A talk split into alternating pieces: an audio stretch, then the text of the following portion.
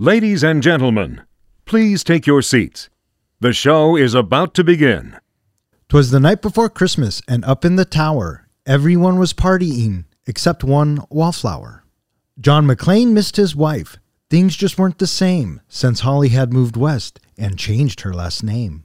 He tried to win her back, but still she said no. Well, unbeknownst to them, there was trouble below.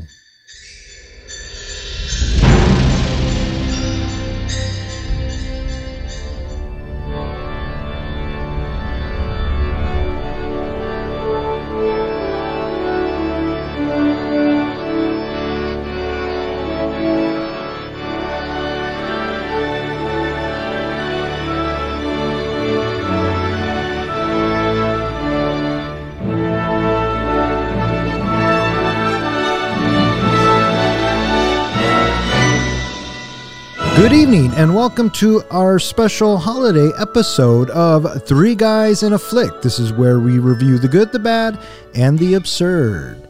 Tonight's episode Die Hard. Beware spoilers. Coming to you from my basement, as always, my name is Don. And to my right, we have our comic book guy, John. Yippee ki yay!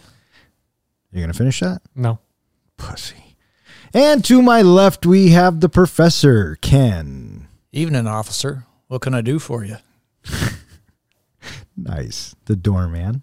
Do you know what his name is in the movie? Neither do I. Ah, shit. I got 50 bucks bet on them assholes. Yeah, so uh, it's Christmas time, boys. Uh, Merry Christmas, Professor.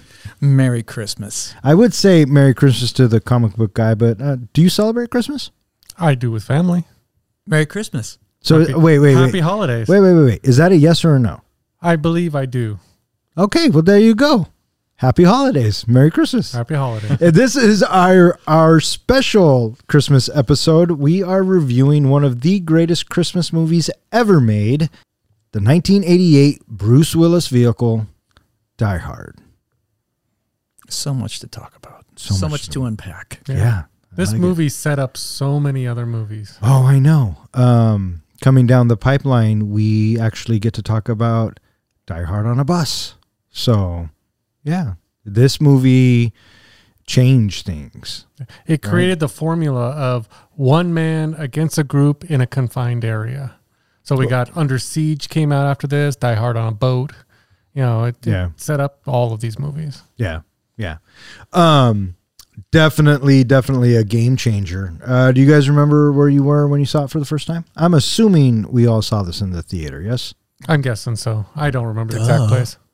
Uh, well, the professor seems to do. Lay it Yeah. on me. No, I, I just I know I saw it in the theater, but what what I found more memorable was I had this specific recollection back in the day when 7-Eleven used to rent VHS videotapes. And I rented Die Hard and it's 11:30 at night on a weeknight and I had just started watching the movie and for whatever reason my dad got up and he's like, "What are you doing?" I'm watching a movie, and so he he sits and he watches a, a few moments of it, and then the next thing you know, he's watching the whole thing with me in the middle of the fucking night. He loved the movie. That is awesome. So awesome. Uh, do you remember the crest? Mm-hmm. It's still up the street, right? Many years ago, Die Hard was playing there, and my best friend Dave uh, lived right by there. And uh, his sister, uh, Dave's sister, worked there. We knew people that worked there, so we knew the manager. So uh, we saw Die Hard probably every day after school, um, probably for like uh, a month for or however long it was at the Crest, because we could go in and watch it for free. We watched it so many times that uh, I rem- and I will never forget this. Uh, we sat behind this guy, and uh, the movie comes on, and I start saying all the lines. Right, I do the whole uh, McClane residence. Lucy McClane speaking. Hello, Lucy McClane. This is your mother speaking. And the guy turns around and says, "Are you going to do that for the entire movie?" so, needless to say, I think that's where I got. Uh, Is that where know, it started? I think that's where it started. There's just so many lines in this movie that just roll off the tongue. Yes, absolutely, absolutely. Uh, Die Hard was released July 15th, 1988. It was directed by John McTiernan, the screenplay by Jeb Stewart and Steven de Souza, based on the book Nothing Lasts Forever by Roderick Thorp, produced by Lawrence Gordon, Joel Silver, and it stars Bruce Willis, Alan Rickman, Alexander Godunov, and Bonnie Bedelia. An NYPD officer tries to save his wife and several other hostages taken by German terrorists during a Christmas party at the Nakatomi Plaza in Los Angeles. I'm sorry, did you say Christmas party? I did say Christmas party. Okay. So this takes place at Christmas. Not only at Christmas, it's Christmas Eve. Oh yeah. And I'm pretty sure by the time they drive away, or do we say spoilers? By the time they drive away in the limo, it's Christmas morning. And it's technically snowing. And Frank it's Sinatra technically snowing. and Frank Sinatra is singing "Let It Snow."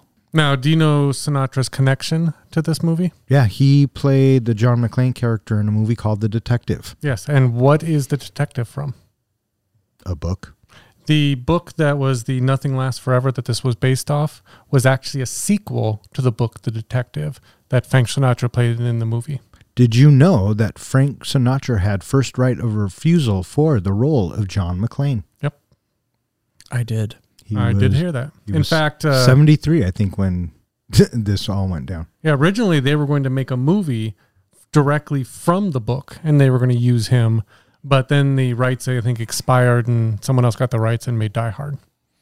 Yeah, and lucky for us, that happened. Yeah. Can you imagine old Blue Eyes running around at 73? Well, the No. original original from the book would have taken place over three days and uh, would have had uh, terrorists instead of the people trying to steal the money. Yeah, yeah, yeah. So a lot of other changes they made. We can cover that later. Sure, sure. Now, uh, how much mo- money did this movie make and how cost? This movie was made for 35 million and it took in 142 million. Not bad, but not as good as Teenage Mutant Ninja Turtles. They made like two hundred million. Did they really? Yeah, Oh, that's wow. what I was so blown away by. I can't believe that they did better than Die Hard. You know, the year this came It's a different market, bud. Yeah. out, the year this came out, uh, it was it was in the top ten. But other movies that were on top of Die Hard, the movie Cocktail, that made more money. With Tom Cruise? Yeah, Ew. Crocodile Dundee two. Two. Yeah, they Made made more money They made two of them, yeah. I'm saying though that the sequel made more money than this. Good Morning Vietnam. That I could see. Yeah. Who Framed Roger Rabbit? Yeah. Any of these movies you watch anytime recently? Any of these movies you feel like watching ever again? Uh, maybe one or two, but framed not. Roger Rabbit? I, I. I understand where you're going with that. Yeah, no, Come they're on, they're the- no Die Hard, right? Exactly. But at the time, they had no idea that this was going to work. Uh, Bruce Willis wasn't even their first choice. I mean, he was number six down the line. he was way down the list. Yeah. Yeah. There's a lot. Nick- Was it Nick Nolte they offered it to first? Probably. Yeah, It's like who didn't they offer Yeah, it they to? offered it to all of the big muscle people. They had so much faith in Bruce Willis that the original movie poster didn't have his face on it. It was just the tower. The reason why he wasn't on there was because the initial screening that they were doing, it had a very milk toast response, and because it was so uh, tepid, they thought, "Oh boy, maybe we shouldn't be pushing him," because he had only done one movie. What was the one movie? Blind date. Blind Date. Yeah. Correct. And so he's on Moonlighting, and he is not a movie star. And up to this time, television actors have not made the transition successfully. It is exceptionally rare to go from TV to the big screen. And the uh, the studio, they paid a lot of money for Bruce, and they were awkwardly deciding that you know it's probably going to be okay. And then the initial response was, "Oh, okay, no, no, no, no, no, no, no, no." They took his they took his face off of everything. They reduced the font size of his name, and they went with that just to be on the safe side. Yep. I read- look what happened. I read somewhere that the first scene they filmed with Bruce Willis was the one where he's jumping off the building with the big explosions behind him. Mm-hmm. And he asked early on, Why did you start with that thing? You know, I could have gotten injured. And their response was, Because we could have replaced you earlier. Now, here's the big question, the big debate. Is this a Christmas movie? Of course, this is our pick for our Christmas movie this year. Is it a Christmas movie? Some of the reasons that I wrote down was obviously it takes place during the holidays at a holiday party. Some of it was actually filmed during Christmas time because it, you know, filmed over several months. It uses a lot of Christmas music in it. John McClane's wife happens to be named Holly. I mean, there's just a ton of reason. There's a lot of references to presents. You know, the what's his name, the officer in the car. He buy, he's buying Twinkies for his wife as a gift. You know, and John McClane even makes a comment of now I have a machine gun, ho ho ho. I mean, there's a lot of different things. One of the biggest reasons I thought was the fact that in the movie you notice that John McClane is being selfless, so he's kind of on the good list, whereas the you know bank robbing terrorist people, the people stealing the money, the thieves, they're on the naughty list and being naughty, so they get punished. All of that is 100% correct. And it's funny because when the movie opens, you can hear the sleigh bells in the score. Yeah. I mean, it takes place on Christmas Eve. Even at the end, when all the bonds are falling down, you know, after the big explosion, it looks like snowfall at the end. Yeah. So I had counted nine times, nine times, nine times where there is some sort of a Christmas reference that is uh, stated in some fashion in the movie by somebody saying something to do with Christmas. How many times? Nine times. Wait, one more time. Nine times. Wow. I don't remember him being No. sick nine times. It's probably because he wasn't sick. He was skipping school. Nine times. Okay, Bears. that's not the complete quote. All right, But so it was I like the pool though. So I have uh, three basic things to consider what would make a Christmas movie a Christmas movie. First thing is that you need to have a movie that is primarily set during the Christmas season. The second thing is you need to have a character, or uh, it must include figures in a prominent role that, uh, upon their uh, initial uh, exposure to us, they have something directly to do with Christmas. So the third criteria is that the film must feature one traditional, at least one traditional Christmas theme, such as love, hope, generosity, faith, redemption, family, or fear. Any one of these things that are exposed during the storyline in conjunction with one of those two other points, if you have at least two of these things, I think you got a Christmas movie. So I would say that yeah, uh, Die Hard definitely fits uh, uh, all three of those descriptions. Well, so there you go. uh, As much about the second one, the, the the second one being you have a prominent figure. Now, if you take somebody like Jack Skellington or the Grinch, at the time those are released, they're not necessarily associated directly with Christmas. But I would bet by today's standards, you mentioned Grinch or Jack Skellington, anybody's going to say, yeah, yeah, those are Christmas characters. Yeah. Couldn't you say that Hans Gruber was trying to steal their Christmas? He, uh, well said, uh, John. And anytime you say John McClane, you think Christmas. Yeah. Now, technically, 20th Century Fox has put the debate to rest because for the 30th anniversary, they uh, advertised this film as the greatest Christmas movie ever made. Yeah, they. I mean, yeah, it, it's hard to debate. I would say that. According to IMDb, the top ten Christmas movies of all time, Bad Santa number ten. Did not come out during Christmas time, by the way. Neither did this. I know I'm saying though, Bad Santa falls into that label as well. Right, but I mean, come on, it's in the name too, right? Uh, number nine, Elf. Number eight, Miracle on 34th Street. Number seven, A Christmas Story. Number six, Home Alone. Number five, National Lampoon's Christmas Vacation. Number four, Rudolph the Red-Nosed Reindeer. Number three, A Christmas Carol. Number two, Die Hard. Number one, It's a Wonderful Life. So if IMDb says it, it's got to be true, right? Some other things I'd like to point out because I mentioned earlier, Bad Santa, which is obviously a Christmas movie, did not come out around Christmas time. Some other Christmas movies, you know, themed movies that did not come out during Christmas time include Gremlins, Black Christmas, Carol, Batman Returns, Trading Places, and Krampus. They all did not come out because everyone always says Die Hard's not a Christmas movie because it came out in June or July, I believe. Yeah, July. So all those movies did not come out during that time. I read somewhere that uh, what makes a Christmas movie is if you think it's a Christmas movie, it doesn't matter what anyone else thinks. Pretty much. I mean, Yeah, that, that goes along with is that Batman and Robin a Christmas movie? No. You don't think so? Even though it happens all during Christmas time. And you- Batman and Robin doesn't happen during which, Christmas. which which Batman was it? It's, oh, Batman Returns. Batman Returns. I mean, Yeah. is that a Christmas movie? it's got Christmas lights yeah, in it. uh, I would watch it during the Christmas season. Okay. So Ken, you brought up a good point earlier about how much Bruce Willis was paid to do this movie. Did you see the actual number of how much he was paid?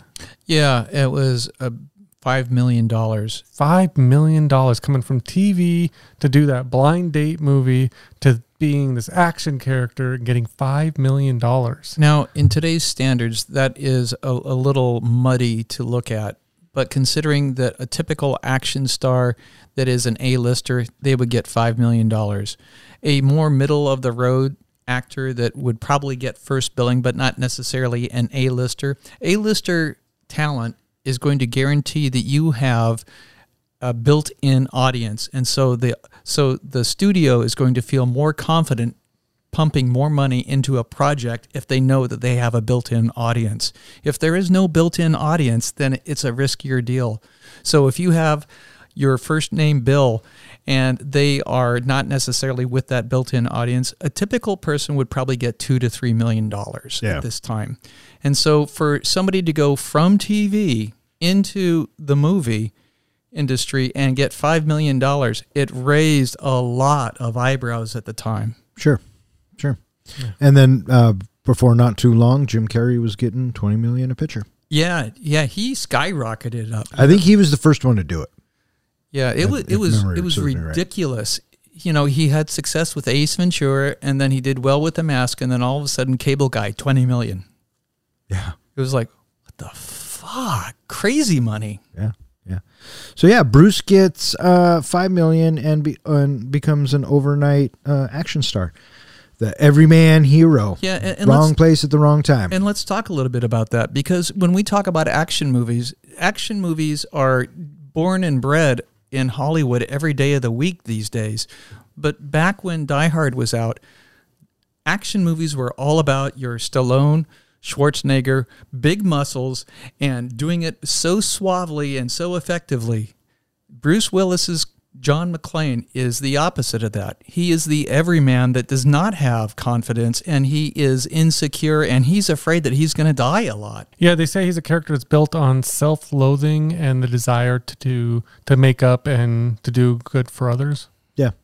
Yeah, Yeah, so so this is this is a, a this is a new horizon that Hollywood is opening up because of Die Hard at this time. yeah, Yeah, Yeah, I don't for sure. I don't think we would have had movies like uh, Sudden Death, Under Siege, Air Force One, Passenger Fifty Seven, Con Air. All those movies spawned out because of this movie. And I, I, I got to say that when we talk about action movies, this is very much uh, my meat and potatoes. I grew up on action movies. I could not get enough of them. Oh, you and me both, I thought it was you and me with horror movies.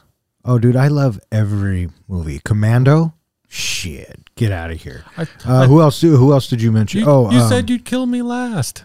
I lied. Predator. Funnily enough, nice segue there, Professor. Predator was directed by John McTiernan The year and- before. The year before, and Predator was fucking awesome. But look at Predator. It was uh, Arnold and his buddies against the one Predator. His next film he goes on to direct is Die uh, Hard. Die Hard, and you have all the terrorists against one guy. So Mhm. there's a theme there. Did you know when Carl gets shot by Al, the score that plays during that is a leftover Aliens tune that they didn't use? I read that just recently. Yeah, that was crazy. I, I I I knew that, and then listening to it again last night, I can totally see it. Yeah, it has can some totally weird see it. name, Starship something or other. Or Oh, the the s- track does. yeah, Oh yeah yeah. yeah, it's totally set up for aliens. This movie did get nominated for uh, four Academy Awards. I was kind of surprised by that. I didn't know that it had gotten nominated for any Academy Awards. Neither did I. What awards did it get nominated for? It got nominated for uh, sound, film editing, sound effects editing, and visual effects. yeah, I and didn't win see it. any. No, no Oscars. Ah, but, But- just to be nominated. Thank you, thank you. That was some low hanging fruit. Yeah, well. Fucking Die Hard, man. It uh changed my life. That I fucking know for sure. A truck had pulled up, and who should disembark but 14 men whose intentions were dark. They spoke not a word and unloaded big crates. They cut the phone lines and locked all the gates. Carl swept the ground floor, shooting every guard dead, while visions of bearer bonds danced in their head. John took off his shoes, making fists with his toes. It actually worked. Well, what do you know? When out in the lobby there arose such a clatter, he sprung to the door to see what was the matter. All right, so Die Hard opens with the uh, plane landing, and we're immediately introduced to uh, Bruce Willis's character, John McClane, who we will all come to love and you know adore, at least through three solid movies. But we talk about that another time. yeah, yeah, yeah. Yeah, yeah. Um, my first thought was, uh, you know how he's talking to the guy, Mm-hmm. and he says, uh, "Trust me, I've been doing this for nine years." And he gets up and he's- Eleven. well, whatever. And he sees uh, John's gun, and I was thinking to myself, "Wow, back on the days when you could just carry a gun on a plane like that." Yeah, Julie brought up the same point of were they allowed to carry guns at that time? And I think they were before 9-11, weren't they? Oh, probably cops. I think so. I think they just had to show it and go through security, but who knows, right? But and then his line, right? Trust me, I've been doing it for 11 years. 11 years. Yeah, great introduction. And immediately uh, Bruce Willis. And, and is, is it weird to see Bruce Willis with hair again? Kinda, yeah. You know? I made that exact comment when we started watching the movie going, oh my God, he's got hair. He's so young, you know, and then he has that smirk. And that smirk has taken him to where he is today. Um, I will admit it, a guilty pleasure of mine was watching Moonlighting. I liked that show. I don't call it a guilty pleasure. I will take that with pride. I watched every single episode of Moonlighting. I would stay up uh, past my bedtime to watch Moonlighting. And the one that always got me was the uh, Slap Heard Around the World. Which was better, Moonlighting or Remington Steele? Moonlighting. Okay. You have a preference or did you watch either? I was too young. No, that's that's Johnson. I was I was I was still at I was in junior high, yeah. dickhead. Yeah. no, I, I I didn't watch either one. I watched a couple episodes, but it it never stuck. Mm-hmm. I I I, I was indifferent towards uh, either one of those shows. Have have either of you tried to do the uh, fist with your toes into the carpet? That's funny that you say that because yes, I have. And as you both know, I've I've traveled a lot for for my job, and there were times where I would go take off my shoes and socks and make fist with your toes. Does it work? Uh, yes, I didn't get anything out of it. I've never tried it. I think it I think it worked because uh, subconsciously I needed it to work because it's from one of my favorite films. Did, so when you did it, did it make you feel like you could take on a bunch of thieves robbing a building? no, but I don't think it made him feel like he could either. He didn't want to. No, he McClane did not want to do this. Let's be clear. he is the he is the reluctant hero, right, right. So Yeah, we're wrong place, wrong time. Yeah, oh, absolutely. and he would be happy to hand this off to somebody else. Yeah, that's what makes him that guy. Um. So yeah, he gets off the plane. We get the credits, and we hear the sleigh bells in the theme. And then we cut to Nakatomi. So now we get to see where you know all this is going to go down. Uh, and we're cutting back and forth from Nakatomi to uh, the airport with Bruce Willis, um, and he meets Argyle, the limo driver. Um, And Argyle uh, lets us into John's world. Yep, and this is the 30 seconds of backstory of McClane that we get, and really, it's all we need. Totally, Yep. And totally. McTiernan does a great job with having this conversation in the car and just the questions and the answers. I mean, you get it all. You know, John's kind of a dick, right? But he's from New York. He's from the East Coast. He's going to the West Coast. I mean, that's to be expected. Did you like how he sat up front with Argyle? oh, I thought that was hilarious. And you know, it was brought up when we were watching the movie. Is that's kind of what you expect as someone who's like a New York cop who's not used to limos. He does not want to sit in the back and be chauffeured. Absolutely. That's why the bear gets the back seat. Yeah, So, um, and I love, uh, you know, they go through their bit, and uh, we find out that John's a New York cop whose wife took a uh, lucrative job in L.A. Uh, for a very um, uh, powerful company, if you will. But he didn't think she was going to make it, so Is they've argued about it, and you can tell that the argument is still going, and the wounds are fresh. Um, is it Argyle that calls him out on his bullshit when he says you didn't think she'd make it? yeah, oh, absolutely. Mm-hmm. Let me guess. Uh, you didn't think she would make it, so why bother to pack? And then he laughs and he says, Uh, you're very quick, Argyle. Uh, so yeah, he- they they kind of wrap that up into a, a, a bow for us. But you know, to John's credit, he's trying. You know, he he made the trip. He wants to maybe reconcile or uh, see the kids and see his family at Christmas. That's, that's what this trip is about for John, minus the terrorists. This is a trip for John to have reconciliation, and, Right. to, and to be with his kids. maybe even some atonement. Perhaps, but he sure goes through a hell of a lot to get there. Um, um, my my favorite bit uh, about this whole limo ride is when he goes, "You mind if we hear some music?" And uh, he Run puts in the tip, and it's fucking Run DMC, and I love it. Uh, I think the first time that Elise and I watched this, that song came on, and I said, "Who is this?" And she kind of looks at me for a second. She said, "Run DMC." I was so proud. You should be. Proud. I was so proud. so every time we hear it now, she she thinks of Die Hard, I guess Christmas movie. I guess on the initial soundtrack, they did not put Run DMC on the initial soundtrack. I they think- did on a future release. Yeah, no, I think you're correct on that because I remember looking for it, but it is on uh, Run DMC's uh, one of their albums. After So- watching this movie, I went and watched the music video. Oh, for that for that Yeah. song, Christmas in Hollis. I love that one. Yeah, All right. So who who which one of them was in Comic Con? Uh, that was Daryl, Daryl. DMC. Yeah. Okay. Oh, so he's DMC. Yeah. Yeah. So John gets to the uh, tower.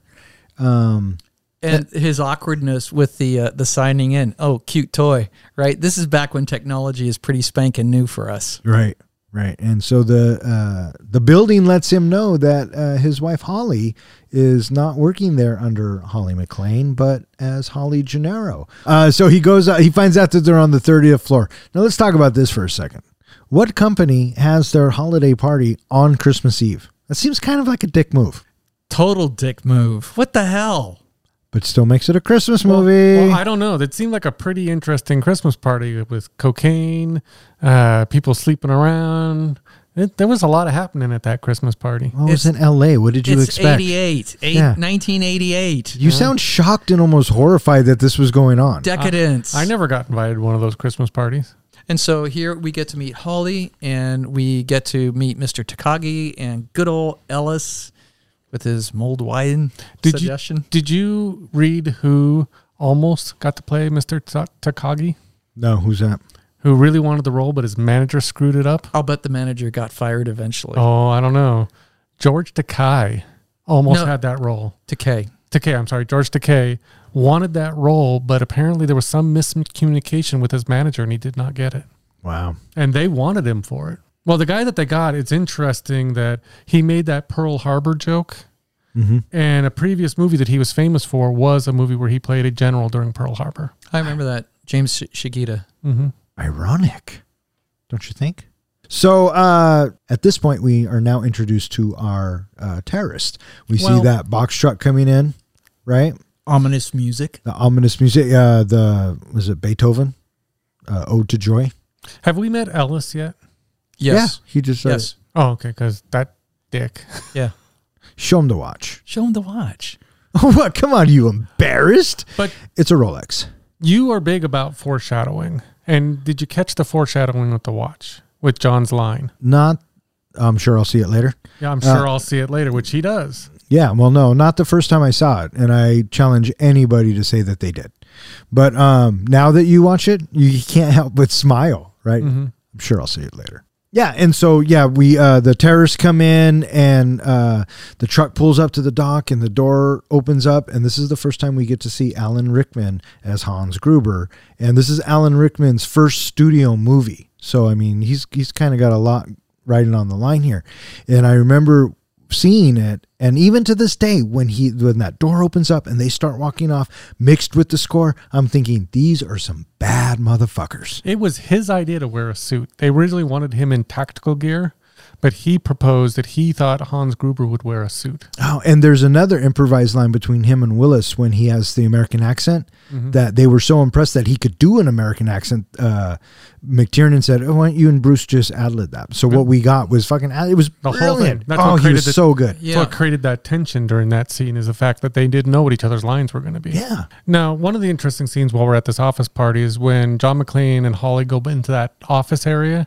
and they have that fight. That kind of, again, gives a real good glimpse into who John McClane is. Oh, absolutely. Uh, yeah, the private bathroom. Because he says he says to her, uh, you know, or she says to him, "You got to forgive Ellis," and he goes, "I think he's got his eye on you." Uh, she says, "Well, I have my eye on his private bathroom, so Mm-hmm. that's Ellis's bathroom." But then they get into that little fight, and then she leaves, and then he starts hitting his head against the door, you know, kind of, you know, scolding himself. And you can kind of get that feeling of that self loathing that he has that why did he have to start a fight? yeah, yeah, uh, real mature. He says, Mhm. real mature. He does call Argyle because Argyle gave him the card earlier. You know, uh, he's going to pull in the parking garage and wait for him. And uh, at the same time, our terrorists are in the building and they've split off into two, three teams, maybe even more. They killed the guards at the front. They kill the guards at the front. They take over the front. Um, and then uh, they have to cut all the phone lines, and they cut the phone lines while John and Argyle are talking, and which is kind of weird. And then the elevator raises up, and it's the ding, and it opens, and there are terrorists again, and then shit's about to pop off. hmm So While John's off in the bathroom getting his toes rubbed on the carpet. yeah, that fucking guy, that fucking guy. This whole however minute we're into this film, fucking hooked. Wonderful, wonderfully put together. Yes. When what to is wondering I should appear. Holy crap, there are terrorists here. John hid under a table where no one could see and watch Hans question Mr. Takagi. I'm going to count to three. There will not be a four.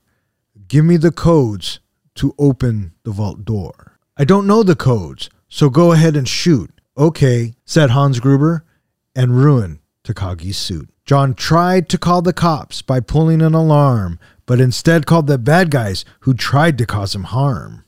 But John killed Tony, who had very small feet, and sent him to the terrorist as a Yuletide treat.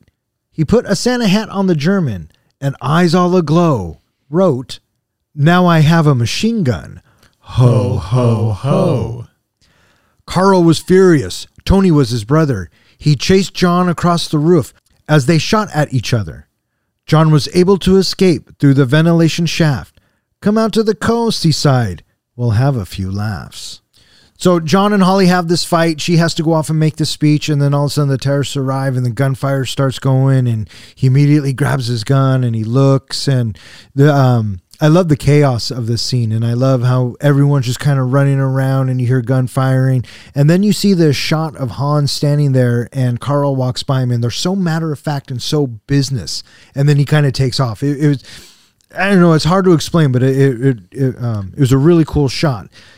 the calm, the demeanor that he has, because he has his, his little book open, and uh, as things settle down, and then he continues to read out of his little book, and then he closes the book, and then he puts it away. Ladies and gentlemen, oh my God, such a great opening line from a fucking uh, villain, right? When, when you think of any villain in any movie, he is the top of my list. That's a great point to make. Well, I'm gonna I'm gonna go ahead and already contradict you, Joker. I don't know. Ho- Every time I think of the badass criminal, I always think of Yeah. Hans The- Gruber. the- the You'll always go back to the Joker, but I see, I hear what you're saying. The point that I'm making is Hans Gruber is one of the most iconic villains in cinematic history. He is in the top 10, I think. With without question, without a doubt, Well, hundred Alan, percent. Alan Rickman originally turned down the role Yeah, I heard when it was offered to me. He he got to California and he was offered the role in like just a couple of days. Yeah, And it was people like said that, two that, days. That that doesn't happen. You don't get these kind of roles that quick, and so that's why he took the movie. He was afraid that he would get stereotyped as a villain. He didn't want his first role to be a villain, and he created this iconic character. Oh, so good. So good.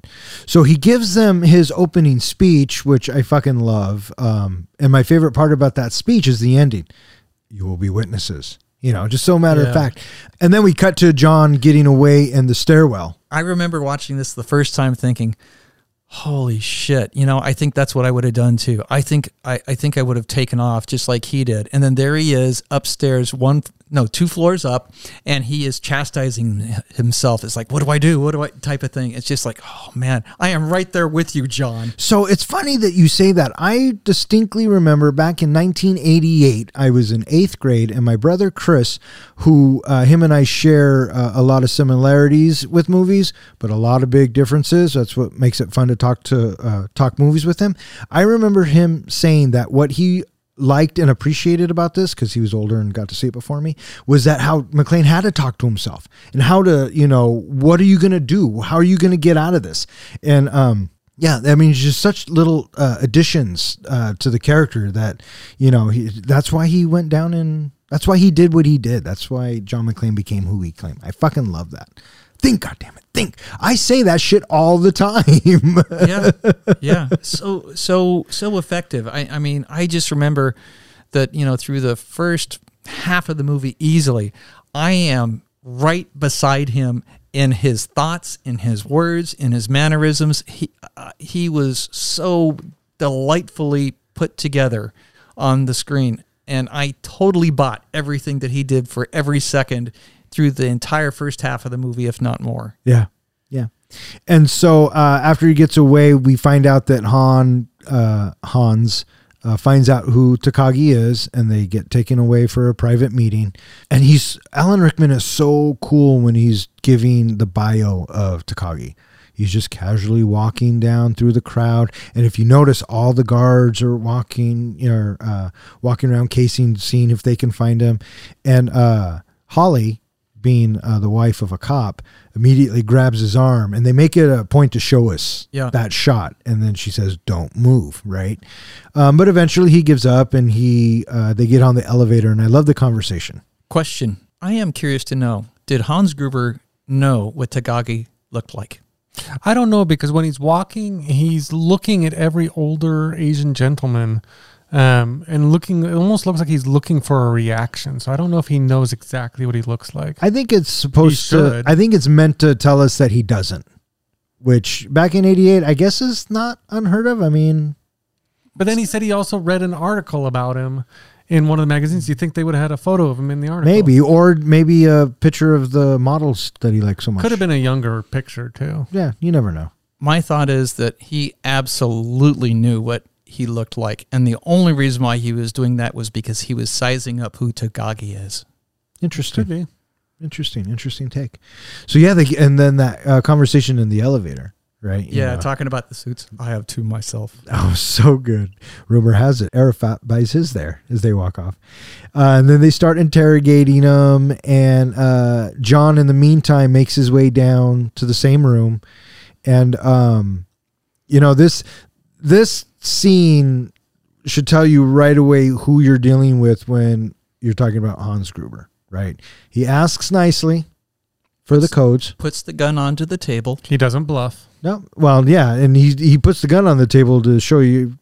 I mean, Th- business, this right? is what we're talking about. right, and he gives him a chance, and he, and he even says, uh, Takagi says it's useless to you, and he says, well, then there's no reason not to give it to us, right? And then he starts to panic. I like the line of uh, "I'm going to count to three. There will not be a four. I use that shit all the time too, uh, especially with kids. Um, I told you. That's one of my favorite. It's not over yet. and then the look Hans gives both of those. He's like, like shut the fuck up. That's what that look is. It's so good. Um, one, two. Uh, I don't have the code. You're just gonna have to kill me. Okay. Boom. And then the look on Bruce Willis's face when it happens, brilliant. Well, the two, uh, Carl and I forget the other guy's name. Theo. Theo. Uh, they ad libbed that whole betting thing behind him. Oh, did they? Yeah, Yeah. They they thought it would be interesting to add a scene of you know, of course, these two terrorist thieves guys would have a bet on whether or not he would break. Yeah, for sure, for sure. Uh, and then John. Uh, Bumps his head. right? And then, uh, well, first uh, the line, and we'll keep going back to lines. Fine, we'll do it the hard way because you you shoot them right. Hans, so good. So he gets away. John gets away, and um, He he heads upstairs. he starts talking to himself again. Yep. Uh, Why didn't you stop them, John? Because then you'd be dead too. Asshole! Think, goddammit, think. And then it dawns on him. Fire alarm. fire alarm. Uh, naturally, the terrorists intercept it, and John goes upstairs, waits for the cavalry to come, and they and they're coming. You got sirens, and he's all excited. The terrorists send someone up to investigate. It's Carl's brother. You know, more good dialogue from I Bruce think Willis. that brother is a liar. Oh, yeah, Tony. totally right. I, You you come out and I you- promise first- I won't hurt you. And he it- comes out of the corner, immediately starts shooting. yeah, he doesn't even. Yeah, totally a liar. Yeah. Uh, doesn't he cock it too after he says it? He says, "Promise, I won't hurt you," and then he cocks the gun. I think he does something like that. Yeah. Which He what an asshole. apparently, uh, the actor who played uh, the brother, what was his name? brother of Carl. Yeah, brother of Carl. Uh, he was the only actual German besides Bruce Willis in this movie. So he was the only one that actually spoke German. The rest of them were all just actors who didn't speak German. yeah, and and German is very rarely spoken. Well, it's funny too that uh, Alan Rickman's originally from England. Uh, Bruce Willis was born in Germany. So right after he kills him, he starts going through the body. Right. And this is where we get a walkie-talkie and some detonators and some ammunition and cigarettes. Does he have the detonators at this No, point? no, no, it he just gets uh the walkie-talkie. he just gets the walkie-talkie, and Oh, he- that's it. oh, really. machine gun. Because right, right, right. Oh, right. and the machine gun. He gets a machine gun. Yeah. Yeah, yeah. Because, ho, ho, ho, he's got a machine gun. That's right. So Carl's brother comes up to investigate. They get in a fight. John kills him. And then, uh, you know, since John's barefoot, the first thing I would have done too was go for the shoes. You know, was he say 9 million terrorists in the world? I got to kill one with feet fa- smaller than my sister. So he's still shoeless, but he has this brilliant idea. He's going to send the dead terrorist to his terrorist friends with the message. I like the line that comes right after that, which is "Somebody tell Carl his brother is dead." well, he says, uh, It's uh, just matter of fact. Yeah, but this kind of also gives us an insight to McClane's character. He's hiding out on top of the elevator, taking recon. Very clever. Yeah, Bruce so- Willis did a lot of his own stunts in this movie, and that was one of them. He actually rode on the top of the elevator. and there's a lot of stunts that he didn't do, and we could tell that it's not Bruce Willis. Yeah, you Willis. could tell from the hair. Yeah, oh, totally. It's totally the hair. Uh, but we'll forgive him this one time because it's a Christmas movie and it's full of miracles. And and it's perfect timing because this is right when uh, this is right when uh, Hans says, "Have no illusions. We are in charge." Yep. And then the door opens, and guess what? They're not so much in charge. So good. Yeah. So he's riding the elevator all the way up because he has to get to the roof because that's the best place to transmit, right? So uh, he goes up there and he calls for help, and no one believes him. You know, and this is some of the greatest lines ever in any Yeah, movie. I love the. Uh, you know, I'll, I well, well, it's illegal to go ahead and make a crank call. yeah, fine, arrest me, or fine, come down here and arrest me. Just send the police now. The other line I like is, "Do you think I'm ordering a fucking pizza?" No fucking shit, ladies. Does it sound like I'm ordering a pizza? Oh, it's classic. Absolutely classic. Uh, so they the LAPD investigates, but in the meantime, uh, Hans and team figure out where the best place to transmit is, so they all go up to the roof. And before they get out of the elevator, the terrorist Carl's brother or uh, Carl, the brother of the dude McClane killed, says, "Nobody kills him but me." Right there, you're setting yourself up for failure, right? You have two other guys. What are they fucking supposed to do? Isn't that the same mistake every bad guy makes? Yeah, but you would think that these bad guys are smarter. And for a little while, they kind of are. Yeah. I would just say whoever kills him kills him. Yeah. You get a shot, take it. Yeah. But, you know, That He- and, and never monologue. That's the two things. uh, which Hans Gruber does. And, well, we'll get there. Uh, so John escapes. He goes into the elevator shaft and then into the ventilation ducts. And, you know, so good. This is actually obviously a stunt person did the whole, you know, falling down into the elevator shaft area, and I guess they screwed up this scene. The the stuntman. Did you read about that? Yeah, it was an accident. He was supposed to catch that first like vent area, Yep. and he missed it, and then caught the second one. But they thought it looked so cool, they kept it in the movie. Yeah. Yeah. And it does. But I always thought to myself, there's no way anybody could grab that going down. But somebody did. Yeah. I mean, I'm sure he had a wire on. One of the things this movie does right away, though, at there, at this scene where he catches the vent and he climbs into the little shaft area, um, is it dates itself because he makes a comment of this is what a TV dinner feels like. And I, I found myself having to explain, well, back when TV dinners were covered with aluminum foil and, you know, you're all compact and all that, Mm-hmm. you know, you don't see TV dinners like that anymore. Yeah. In the meantime, we get to meet Al. Al is introduced to us as he is responding to the call while he's getting his Twinkies. And code two. Does anybody know what a code two is? Yes, a code two. We'll give a little time for the audience to guess, but a code two, Wait, wait, wait. They're almost there. from what I've read, Wait, no, they're not there yet. Give them a little bit more time. You're the one that brought it up. Okay, anyway, a code two, I believe, is when they go to a scene to check out a scene, but they do not use sirens. Yes, it is. It is. Um, A a, drive-by. well, it's more than a drive-by. It, it is an urgent request for help, but without sirens, Huh. As opposed to just a drive-by, if you will. Now, obviously, question uh, the guy who plays the officer, getting the Twinkies and everything. He was on a TV series where he played an officer, not the same character, but he did play an officer. What TV series? Really? Are you asking us that? This movie came out in 1988. That show was on in the 90s. Everyone knows that answer. What is it? Uh, it's not trading places. Oh, for TV fuck's sakes. Family Matters. Thank you. There you go. I knew it was something schmaltzy like I know. that. He I know. did actually play I never watched it. the same character in an episode of Chuck. He I heard that. Yeah, I heard that. He also played the same character in Die Hard 2. Die Hard 2, yeah, correct. At Nakatomi Tower, Sergeant Powell appeared. He checked the whole lobby and saw nothing weird.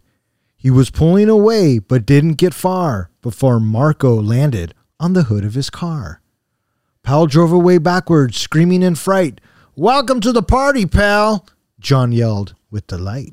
More police arrived, the FBI and SWAT team. But Hans didn't mind. It was all part of his scheme. More rapid than eagles, his henchmen they came, as he radioed and shouted and called them by name. Now Eddie, now James, now Franco, now Uli, on Fritz and on Carl, hair long and unruly. They shot the SWAT tank with surface to air missile and knocked it away like the down of a thistle. Now John McClane was angry indeed. He blew up two terrorists and called them jerkweed. All right, so now we get to in, the introduction of Sergeant Al Powell, and uh, along with that, we get the media and the rest of the outside world.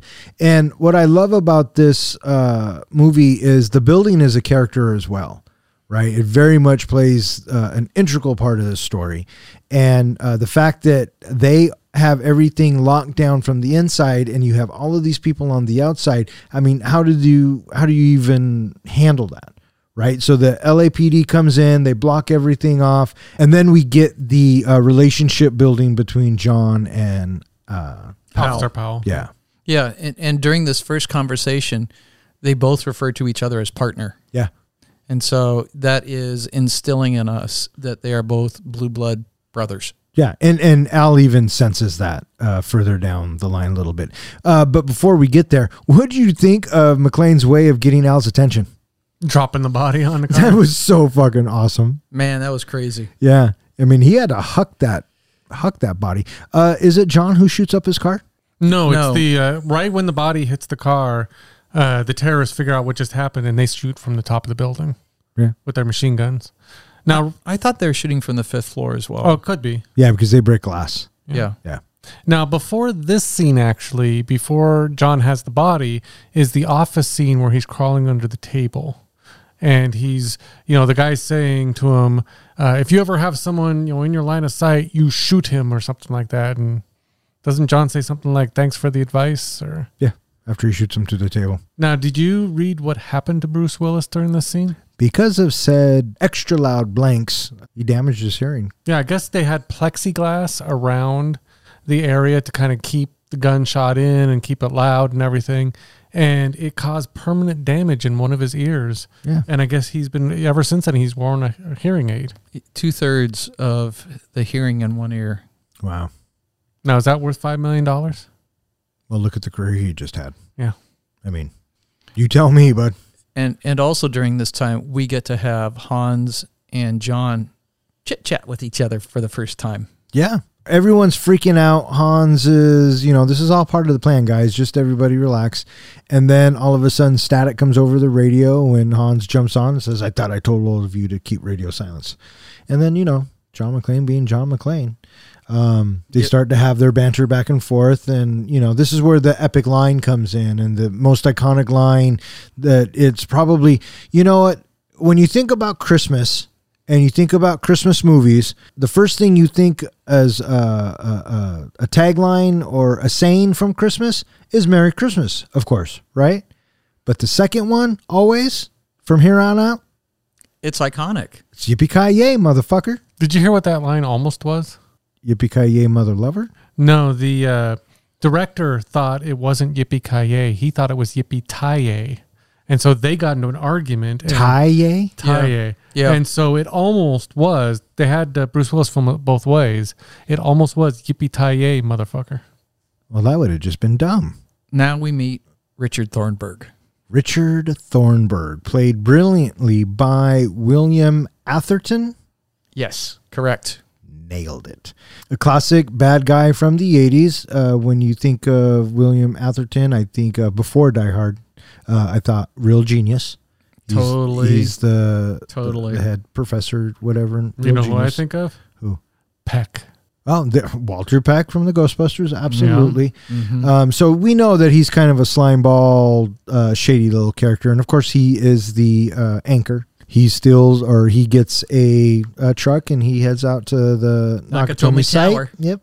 Yeah, he has no care for any of the people being held hostage. You know, no concern for John McClane, anybody. Just wants the story and just wants the credit. Yeah. And then from here, we have the introduction of the police force, specifically with Dwayne Robinson. John McTiernan specifically wanted to make the police be not antagonists, but certainly somebody that we were not going to champion ourselves with and feel good about. The police were meant to look ineffective or inept, inadequate, certainly nothing that was going to be able to help John McClane. Right. And Deputy Chief of Police Dwayne T. Robinson uh, is played by Paul Gleason, who we just reviewed in. Breakfast Club. There you go. So you got two of the biggest villains in the 80s in the same movie uh, who aren't really the villain, right? No, So- but they're just so good at playing dicks. and and that's what they were cast for, right? So yeah, we meet them, and uh, one of my favorite lines, and I laughed so hard last night when Elise and I were watching this, but uh, Jesus Christ, pal, he could be a fucking bartender for all we know. which is funny because uh, Bruce Willis is before he became an actor. Do you know what he did as a living? he was a bartender. exactly. Yeah. Yeah, and then he goes on to say, "Well, how do you explain the body on my car?" Well, I don't know. Maybe he was some disgruntled stockbroker. Yeah. so good. And then right after that, you know, they they, they light up all the all the all the floodlights. Oh yeah, the LAPD has a plan. Yeah, And they the always plan follow is- procedure. Yeah. Yep, they're, the, they have a plan and they are coming in. So uh, the terrorists get ready. Kick ass. Oh, I love that. That's so funny. Did you know uh, one of the cops that is right next to Al? He's the one that always tells uh, Dwayne T. Robinson, like, the press is here or there's a phone call or something. Okay. That cop actor is the same cop in Die Hard with a Vengeance. It's Ricky. Oh, really? Yep. Oh, right on. So I like to think that he followed John Back to New York. back to New York. All right. Yeah, that's how I like to explain that one. Doesn't make it out, but spoilers. And then we get some more classic lines. The police have themselves an RV. Twas the night before Christmas, and all through the house, not a creature was stirring except the four assholes coming up the rear, two by two cover formation. Oh my God! The quarterback is toast. Uh, We do this all night, yo. hmm Something you mentioned earlier, Professor, was a lot of this movie was ad libbed. And I loved, first of all, you always got to recognize Al Leong, who played Uli, I believe, in this movie. Mm-hmm. Um, he's like a terrorist or something in just about every. He's the bad guy in the 80s. I love him because you can spot him in every single movie. Sure. And I guess there's that scene where he, you know, they're getting ready to take on the police and he reaches in and steals a candy bar. Mm-hmm. That was his idea. He ad libbed that, but he checked it with the director before he did it because he didn't want to screw up the scene. Yeah, because back then they did film, and film was expensive. Yeah. But I That's just, funny. I just, I thought that scene was just a great break of, oh, there's candy here. Oh yeah, and then the music that goes along with it, right? A it's very of- inquisitive of levity. and yeah, Yeah, and uh, at the same time, the SWAT's coming in and they're running through the sticker bushes, and the Ow. yeah, he gets hurt. Uh, begin your reconnoiter, and uh, up comes the RV, and uh, turns out the terrorists have brought themselves an RPG rocket launcher. So they set it all up, which you know the timing doesn't work for me. The the RV should have gotten there by the time they get it all set up, but Yep. whatever. You've already hooked me. Uh, I'm in. Sure. That was one of the comments we made is they can see it in the distance and they go upstairs and everything and it's still coming by the time they get Right, there. it's still So- the same distance, right? Yeah. So, anyways, they uh, they fire, they hit the RV, and I love what Hans says: uh, "Do it again" or "Hit, Hit it it again." again. Hit it again. Just great delivery by uh, Alan Rickman, right? Mhm. So, what does John do? He takes some C4 that he found previously, and he sent it down an elevator shaft. with an old computer monitor and And it, uh, Spotter says you got two with that blast. so so when that blast happens, that was that was one of the moments that I kind of sort of like, mm, uh, mm, I don't know. really, even back then? Yeah. Uh, well, okay. it was brought up a good point while watching this movie is they pretty much blow up the hell out of this building. This movie came out before 9/11. Do you think they could have made the same movie after 9/11, blowing up the building like that? It depends on how long. How long after 9 You 11? think so? Mm-hmm. Oh, yeah. The, people blow up buildings in today's movies. Mm. I mean, could you make The Man of Steel in 2012? Or, no, I'm sorry, in 2002? No. right? So, I mean, um, yeah, he fucking takes out uh, a bottom half of a building. And I love what Robinson says there are people covered in glass. Glass. Who gives a shit about glass? I'm not the one that just got butt fucked on TV, Dwayne. Yeah, so good. You're not part of the solution this time. You're part of the problem. Quit being part of the fucking problem and put the other guy back on. Ellis told Hans, Booby, I'm your white knight. Hans shot him dead, giving the hostages a fright. Hans went back to go check on the explosive fuse and saw that poor John wasn't wearing any shoes. John fled from Carl and Hans, but alas, he had to run barefoot over sharp broken glass. His feet, how they hurt, his soles, oh so bloody. John crawled to the bathroom and called his good buddy. John was weary and ready to throw in the towel until he got a pep talk from Sergeant Al Powell. Powell was chubby and plump, a right jolly old cop, and he trusted the cowboy in his tattered tank top. But a reporter was probing into McClane's life and revealed that Holly was actually John's wife. Hans quickly flipped over the gold pitcher frame.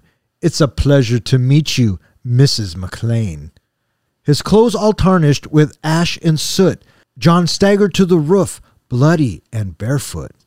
The explosives were wired to the rooftop with care in hopes that the hostages soon would be there.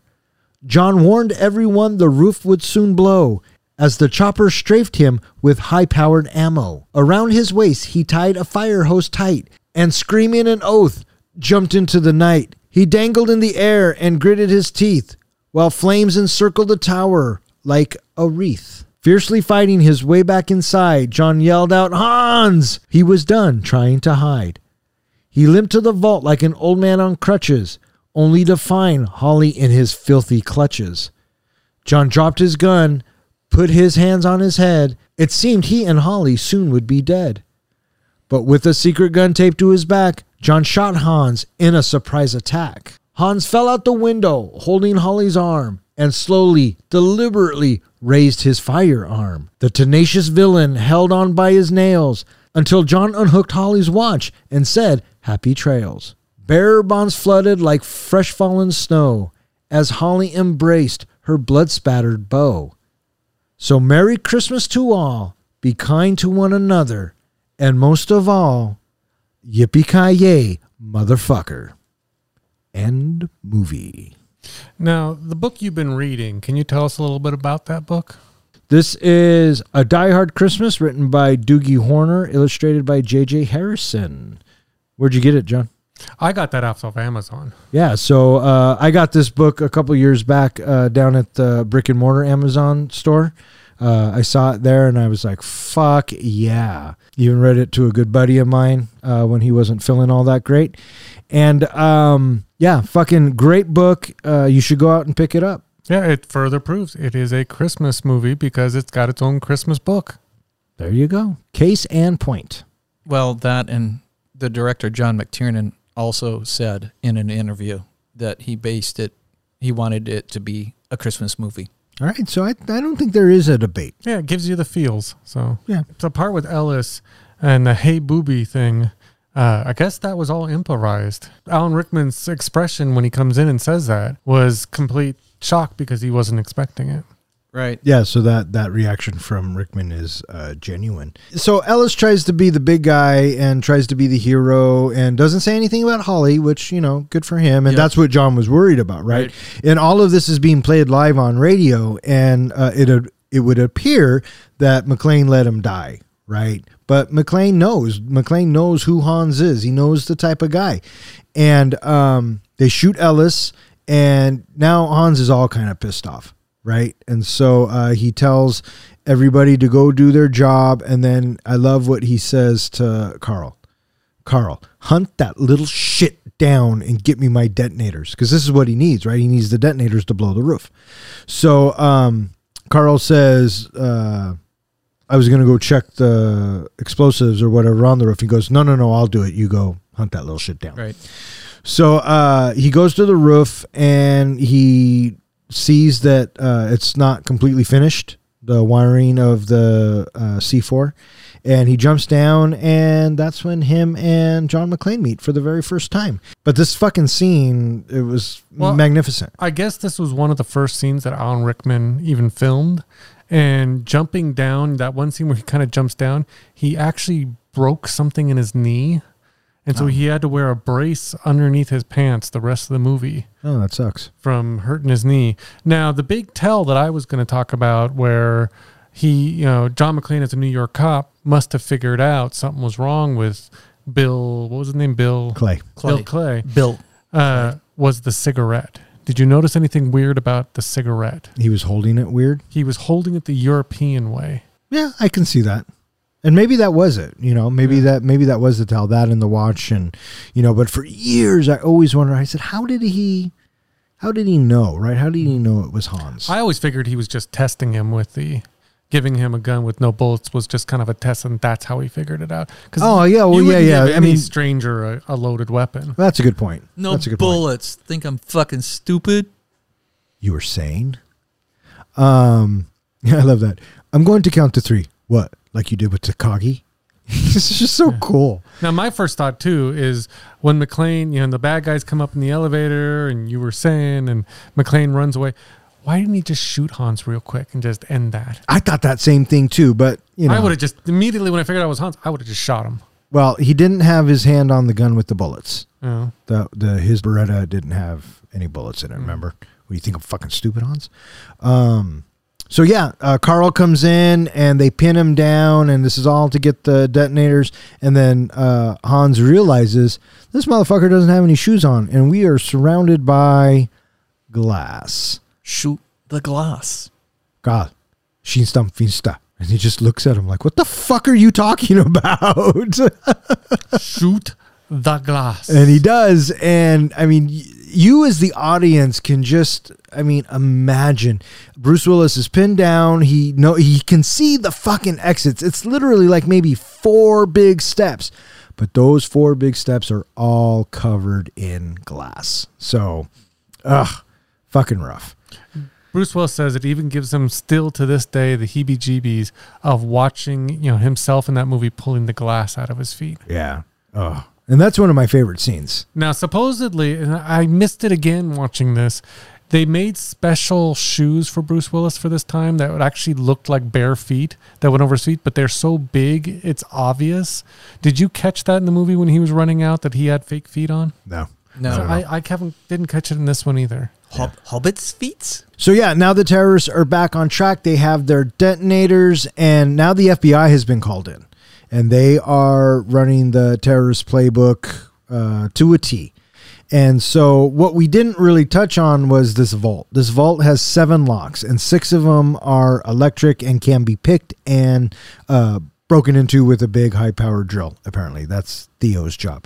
But this seventh lock was a magnetic seal, and the circuits could not be cut locally. And Hans, the whole time, was like, Trust me, it's Christmas. Well, it- it's going to work out. It's going to work out. He must have known that they were going to call the FBI and that the FBI was going to go in and shut off the power. And then I love how Theo realizes it at that moment. He's like, or a time lock. In the line that Rickman delivers, you asked for a miracle, Theo. I give you the FBI. He he said So good. he said earlier on in the movie when he was trying to explain, you know, uh, not to stress about the cops coming. It was always part of the plan. He said it was inevitable. Oh, I thought he said it was part of the plan. Oh, yeah, I think he does too. And that's why they had to be terrorists. Yeah, he wanted the FBI there Right. the whole time. uh, I have to say, watching it this time, you know, in today's society, I okay. Now, granted, this is a long time ago, but you know, to have the power grid shut it off, doesn't the power go out every once in a while? You know, so you know there are six other redundant locks on it, but at the same time, shouldn't you have some sort of an in, an independent battery backup? I'm Yeah, guessing they you do, would think, right? but I'm guessing that's what they cut in the beginning, or the FBI cut all the power to the building. Well, that's what they did. The, they shut off the entire grid. What he's saying is that you would think they'd have a, a back a, a backup outside of said grid. Mm-hmm. Yeah, it, it's a UPS battery backup. I have one in my computer lab at school, and so I'm thinking that sort of a rookie move there for a big old corporation like this to have half a billion dollars and you don't have a battery backup. Yes, a half a billion dollars that anybody can cash. Which- Bearer bonds, anybody, the government has to accept them. I want to know how did Hans know that was in there? I, I've always wondered that over. Oh, he did his research. because he, He sure- did. He knew his shit. Yeah, He reads Forbes and Time and yeah, men's suits. yeah. He knows about the Asian Dawn. So yeah, he makes all these lists of demands that the FBI actually says that you know they'll do. Um, so in the and then we and now this brings us to the uh, the bathroom after the power goes out and uh, now I think this is where John thinks I'm not making out it making it out alive. yeah, he even says I don't I don't have a good feeling here. Yeah. Um, and and- and the line he delivers, you know, tell Holly. You know, she's heard me say I love you a million million times. times. She's Mhm. never heard me say I'm sorry. and and the the quiver in his voice. Yeah, even I mean, even the build up, you know, because you know, I, I was, I should have been more supportive. I should have been, you know, when things started to take off for her, you know. And then Al's like, you can tell her yourself because you're gonna make it out of there. What I don't understand, or what I actually thought of for the very first time, and again, I've seen this movie a couple times. Everyone's listening to that, so wouldn't have Hans known that there was a wife somewhere in the crowd, maybe? I was also thinking And he keeps throwing him off, right? I got Yeah. invited by mistake, blah blah blah. But still, it is around this time that I start thinking, you know, there's a hundred police officers down there, and boy, this channel is extremely quiet. There's only three people talking on it. You got John, you got Al, and you got Hans, and everybody else is staying off. Yeah, That well, because it's the three main dudes, I guess. Well, I Hans know. told everybody to stay off. And so. those are until pow- further noticed. and those are powerful walkie-talkies. Fuck yeah, they are. Look how far that's going. So he says, you know, just I guess that's up to the man upstairs. You're gonna make it out of there alive, and then it dawns on John. What was Hans doing upstairs? Mm-hmm. So uh, he starts to make his way upstairs, and in the meantime, uh, the FBI, like I said, has arrived. They've arranged for everything, and now it was time Johnson for and Johnson. uh, no relation. Um, it's time for Hans to take all the hostages up to the roof, and this is where uh, we see uh, that Thornburg, being a dick, went and threatened uh, Holly's uh, housekeeper with the INS. Uh, dick move, Thornburg, dick move. Um, but he gets in, interviews the children, and Holly sees this on the little portable TV that the terrorists brought. And Hans figures it out, lifts up the picture, and sees that Bruce Willis is the husband. And now, you know, he's all excited. He's going to Nice to kidnap a. nice to make your acquaintance, Mrs. McClane. And then he shoots off in the air, and yeah.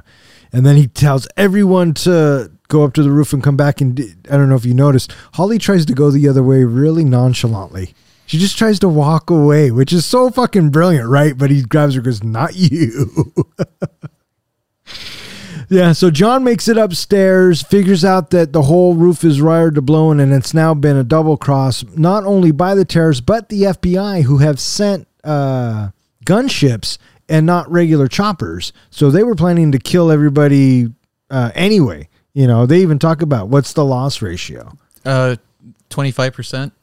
I can live with that. That's what he says. Yeah, and so here's another example of the law enforcement that is sent to help McClane working again. You know that we are we are not supporting these characters because they are they are crappy people.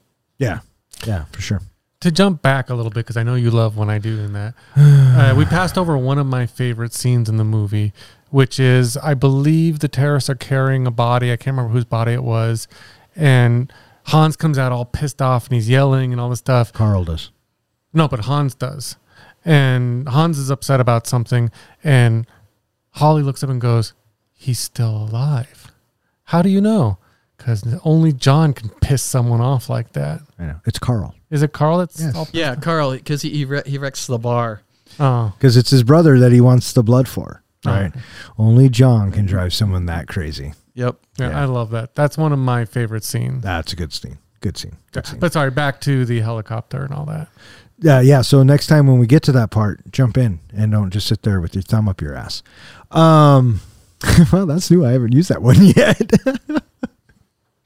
Um, so John goes up to check the. Um, oh, we already said that explosives, gunship, and who's waiting for uh, John? Carl. Carl. So here's our showdown, right? And in the meantime, we're cutting back and forth to the gunships making uh, making their rounds to the building. We have the hostages getting uh, escorted up to the roof, and this whole time, John's got to fight uh, Carl, who I would think could probably kick his ass in a regular situation, maybe. Now, the guy who played Carl, uh, from what I have read, do you know what his profession was before this movie? He's a ballet dancer, he was a ballet dancer. So pretty you, fucking famous. Did you notice all the kicks? Oh, everything he was yeah. doing, and it, that he was doing a pretty good job. Yeah, you, yeah. When uh, McClane was on the ground and he was just kind of kicking him, yeah, for sure, totally saw that.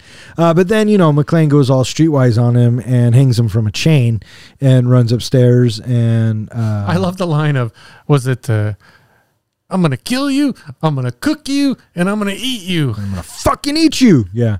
Uh, I well that that's a great line, but one of my other favorites was as he's kicking Carl's ass. You should have heard your brother squeal when I broke his fucking neck. Right. I mean, just so John McClane. Uh, so he makes it upstairs to the roof and he tells everybody to get uh, run down and he starts shooting, uh, you know, in the air to scare the hostages back down. The FBI thinks it's a terrorist, so they start shooting at John McClane. And this this scene, this bit is my favorite bit of the entire movie. The the stunt is great and the action is superb, but it really is for me when he starts taking the fire hose down and he starts talking to himself again, right? Oh, John, what the fuck are you doing? you know, ties it around, gets on the ledge, and goes, I promise uh, I'll never think about going up in a tall building again, right? And then it's the last one. He goes, Please don't let me die. And then just as he jumps, they hit, they blow the roof, and then there's this spectacular scene, right? The roof of the Nakatomi blows up. John McClane uh, comes down and he hits the window. He can't quite get in. So what does he do? He pushes himself off. And as he's swinging back, he takes out his gun and shoots the glass. And at the exact moment, the wheel that the hose is on flips over. And we see Bruce Willis's face like, holy fuck. Right? He can't believe this just happened. He's just fucking there. And then all of a sudden, you see the wheel fly by him. I love the realization on on his face. And it's the realization on his face, absolutely. And then when he takes it off and he manages to get rid of it, it's that look of, And the cubicle wall it, that he has Yes. his feet pressed against. yes, absolutely. And then it's that look after he gets it all done, like he can't believe he just fucking did that. Yep. And you know his heart's got to be going, almost died, almost died, almost died, almost died, almost died, almost died. Yeah. I mean, his nerves must be shot. So he needs to make his way down to the 30th floor to the vault where Hans has kidnapped Holly. So now we have, uh, he sent Theo, uh, the hacker dude, to go get the ambulance, which, if you watch real closely in the beginning of the film, does not fit in that truck that the terrorists get off. But whatever, I've, I've, So this is where, you know, this the storyline changed. So he sends Theo down to get the truck, and uh, Argyle's still down in the uh, garage, and he takes out that guy. So that's one less hostage that John McClane has to get. And uh, now we have our showdown. Now this is where we what we've been waiting for. There's one other little line that I like. The the uh, helicopters explode, and and Dwayne. Oh, I guess I guess we're gonna need some new FBI guys. so good. Well, while they're in the helicopter, though, when the guy says, reminds me of Saigon. I was in junior high, dickhead. Yeah, that was a good one. And so now we're down to the final showdown. Yeah. And uh, John has two bullets left, none in his machine gun. He comes up. Uh, Hans has Holly hostage. They do their little banter back and forth. Hans. Hi, honey. I love that. Hi, honey. That was so good. How did he tape that gun to his back so well? I can't even barely scratch my back. I know. far. That's another thing I was questioning. Barely but, reach. but who cares? We'll fucking go with that, that. and he's so sweaty and dirty. I kept wondering how that tape was. Totally. good. I just wanted to see the scene where he goes there and he's got his hands up, and all of a sudden you see this gun fall down. Just falls him. down. Yeah. Yeah, and you know, holy buckets, what he's been through, right? He's been shot in the shoulder. He pulled all that glass out of his feet. Uh, he should have a broken back from uh, his fall from the roof. He should have a number of broken things. Yeah. uh, at this point, but he doesn't. He's been shot in the yeah shot in the shoulder. I think you said. Yep. Okay. So he drops his gun and uh, They start know, laughing. Right. And then Holly's kind of look at him like, what the fuck are you doing? And then, you know, he screams Holly to get her out of the way, reaches behind his back, pulls the gun, shoots Hans, shoots the other dude in his head. Happy trails, Hans. Goes out the window.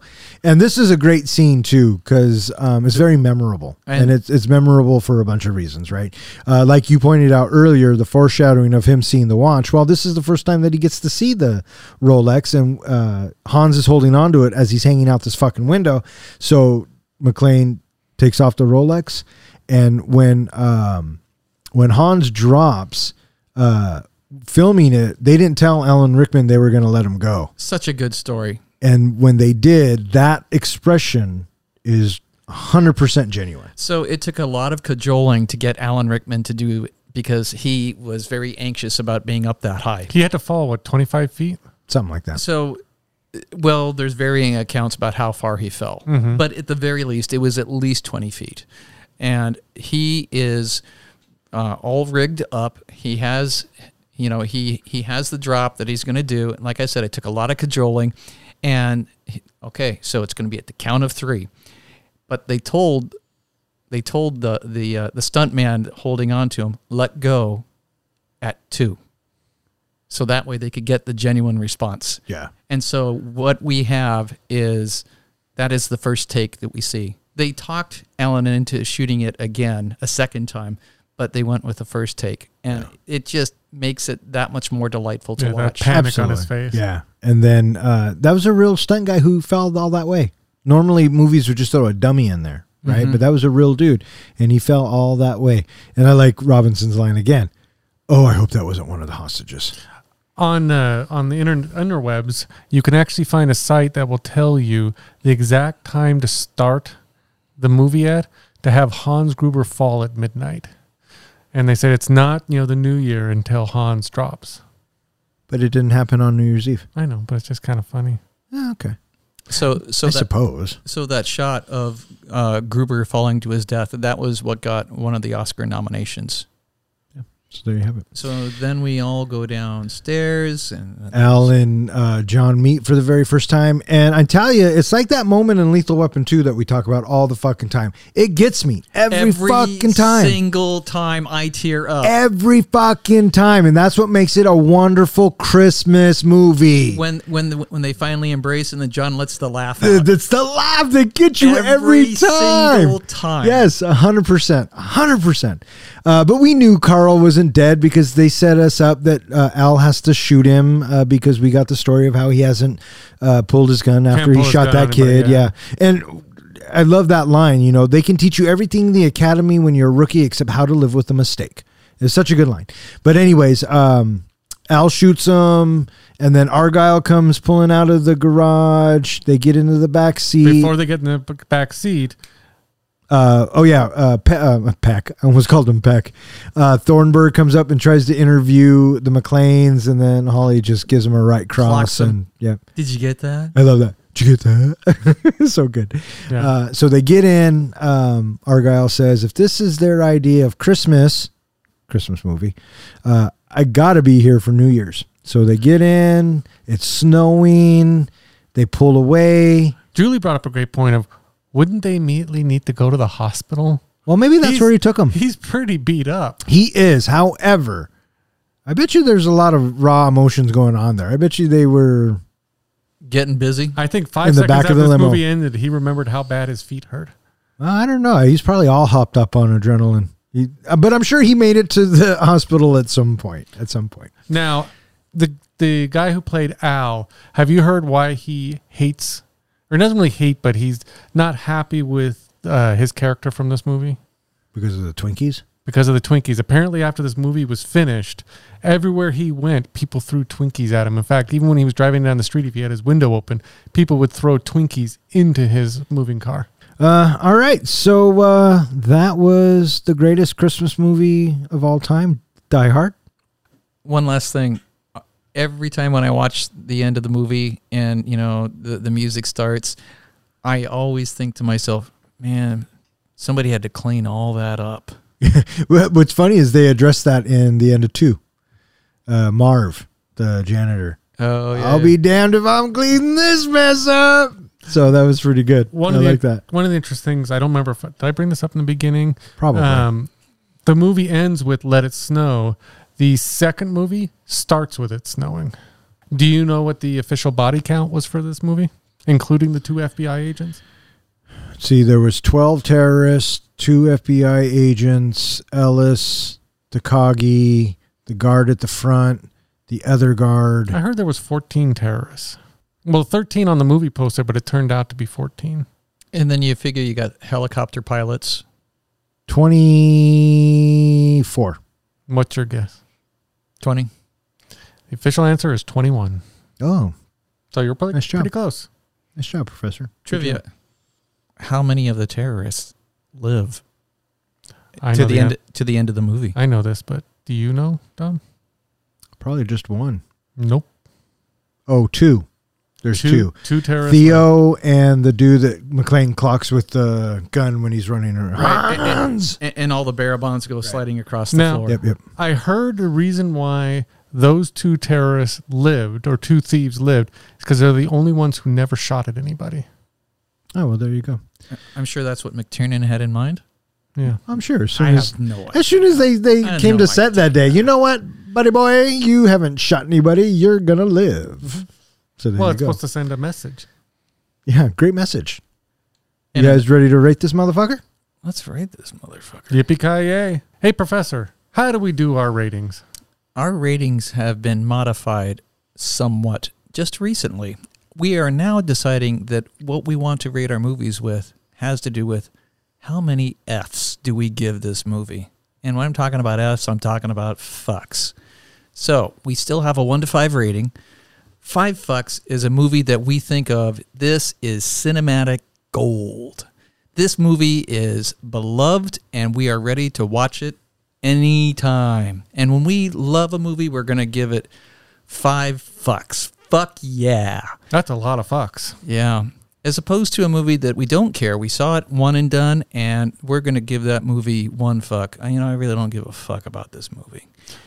What if I don't give any fucks about a movie? If you don't give any fucks about a movie, that's a movie where you are just screaming, fuck, somebody owes me two hours of my life back. So that would be a zero. That would be a zero. All right, so that is our ratings. Thank you, Professor. Uh, who wants to go first? I will go first. Die Hard, obviously, fun ride every time you watch it. Um, it is the movie that created the formula for what a decade after this. Um, Still today. still today, people just compare this movie to just every other movie, ma- action movie made. Um, love it. It's just a fantastic movie. Um, It's one of those movies, though. I think that it's fun to have a little bit of distance. It's fun to watch it every once in a while. You know, especially around the holiday time, you got to bring that movie out and see it. Some people have a Christmas story. Some people have, you know, some other movie. It's a Wonderful Life. For me, you get that holiday feels watching Die Hard. Um, I thought that Bruce Willis was fantastic in it. Bruce Willis actually picked, you know, the actress who played his wife Holly.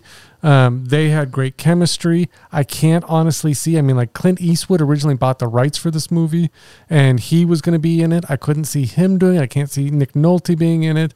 Um, Sylvester Stallone was another character. Bruce Willis is John McClane. I mean, I can't see anybody else playing the role as well as he did um, and everything he went through to make this movie. Uh, blood, sweat, and tears did a fantastic job. Uh, the fact that they gave the character some realism to him, they didn't make him the perfect action hero. They made him a guy who was vulnerable, a guy who a lot of luck took place, you know, a lot of instinct took place. He was a New York cop, and you kind of believed it. Um, all of that went in to make just an amazing action movie. Uh, for that reason, I'm going to give Die Hard a 4.5 fucks. 4.5 fucks for Die Hard from the comic book guy. You want to go? You want me to go? I can go.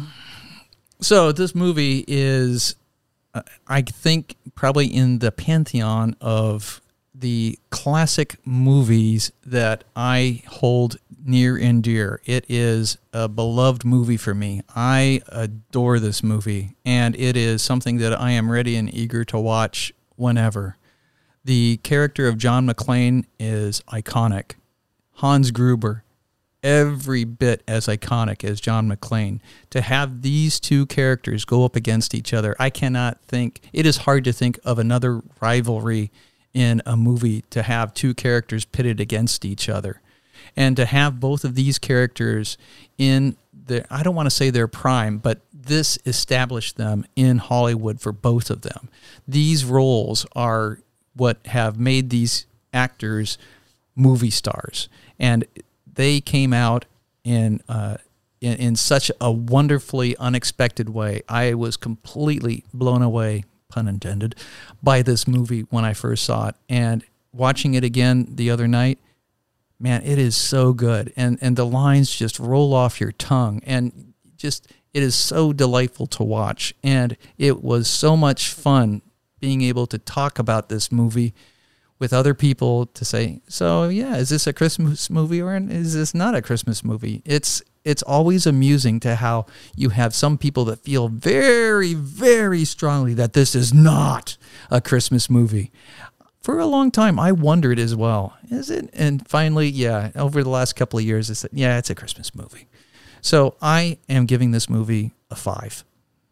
You're giving five fucks because Die Hard is cinematic gold. It is a perfectly wonderful action movie. It is hard to think of an action movie that is going to uh, outshine this. There are others that are as good, but I have to say it is hard pressed to find another movie that will outshine it.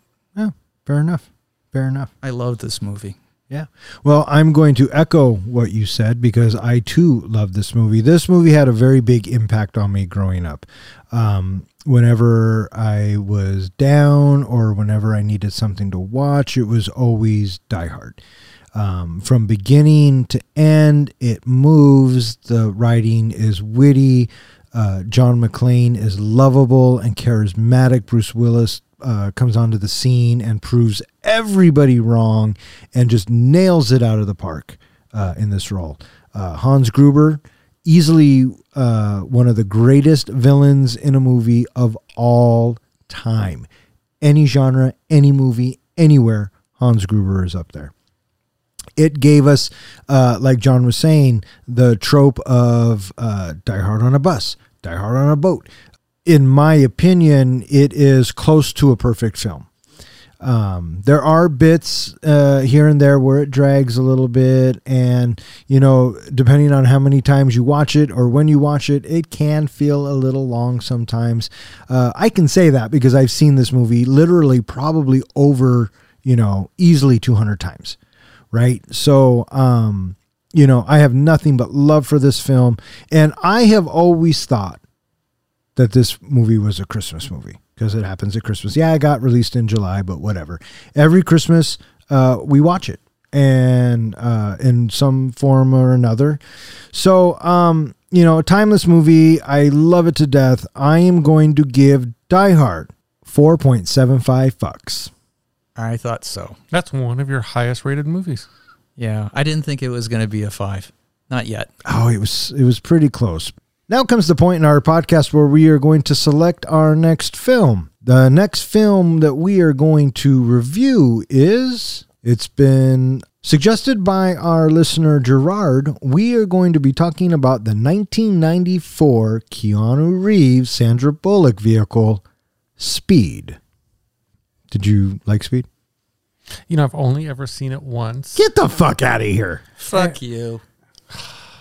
How can it be only one time? To be fair, Professor, he has still not seen Shaun of the Dead. Or at World's End. Oh my god, you're fucking killing me. You're Yeah. fucking killing me, John. Uh, I have. I think I've seen it once. I know it's on a bus. Well, it's Die Hard on a bus. Yeah. So, and I do remember it has um, Dennis Hopper. Dennis. I, and I do remember it has Dennis Hopper in it, who I, I love in just about anything he's in. yeah, you and you and I, Professor, have talked about Speed several times. Mm-hmm. We we we we've seen it. He's he, he's a fan. but have me, you yeah. have you seen Speed Two? yes, cruise on control. boat? Yeah, oh. Die Hard on a boat. Yeah, Isn't Yeah. it just the same movie? No. No. It, absolutely not. no, one is on a boat and one is on a bus. I don't know how more one- different you one get. One is on a boat, two is on a bus. I see or what you did there. one is on a bus and two is on a boat. Yeah, I see what you did there. Yeah, no, it's not the same story at all. That it, Keanu Reeves isn't even in the second one. All right, so that is going to wrap it up for our holiday special of Three Guys in a Flick. I want to thank everybody who listens, especially Zach and Ronnie. You guys have made this year a lot of fun for us, so uh, keep listening and keep suggesting. Uh, I know that Zach has movies in the helmet. Has Ronnie put any movies in the helmet yet? I don't believe so. Okay, I'm going to need you're- to talk to this fucking guy and say we need a movie or two. Yeah, I, I'm working on it. I'm All right, working on it. all right, it would be nice if we could add a third listener. That could should be our like New Year's resolution. Oh yeah, because the new year is coming up. Maybe we can get a third listener somewhere. So if you'd like to be mentioned on every single show, start listening. And let us know that you're listening. Uh, speaking of which, hey, John, where can they find us? They can find us at our website, three guys in a threeguysinaFlick.com. They can find us at pretty much any place that hosts podcasts. We are on all of them Spotify, iTunes, any place I could find to put us. We are on Facebook, we're on Instagram, we're on Tumblr, we are on every social media as well. So we're all good. So, for Three Guys in a Flick, I'm Don. I'm John. And I'm Ken. Thanks for listening. Merry Christmas.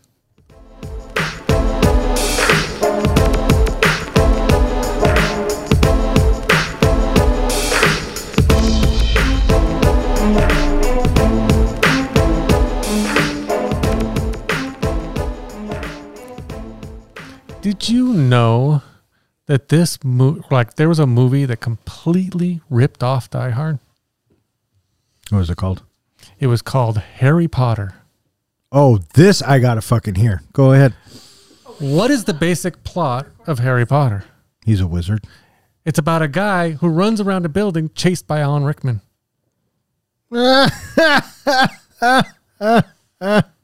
Lame. Uh, it's the dumbest fucking thing I've ever heard in my life. You know what? Get the fuck out of my basement. Fuck off. That's You're- almost that's almost a dad joke. that is totally a dad joke. But I wish I had the wherewithal to come up with something that was counterpoint to that. I'll say, will this basically be my last podcast? This will be the comic book guys' last podcast. Uh, thanks for joining us and bringing us the dumbest fucking movies we've had to watch uh, to date. you guys got any uh, New Year's resolutions? Uh, yeah, I'm going to try and cut down on the swears. No, that's not happening. Uh, let's see how long you can go after the new year without swearing. Oh, is that a challenge, sir? So I guess when I rate my movies, I don't get to fuck them anymore. No, I have to just give say 'em Fs. I have to give them Fs. Yeah. It's going to be interesting because John's going to goat you Oh, I know. and bait you. I know. I know. Um, I'm I said poke- I. I'm gonna poke that tiger. To be clear, I said I'm going to try and reduce the amount of F's that I say. I didn't say I was going to cut them out altogether. All right, fuck off. Good night.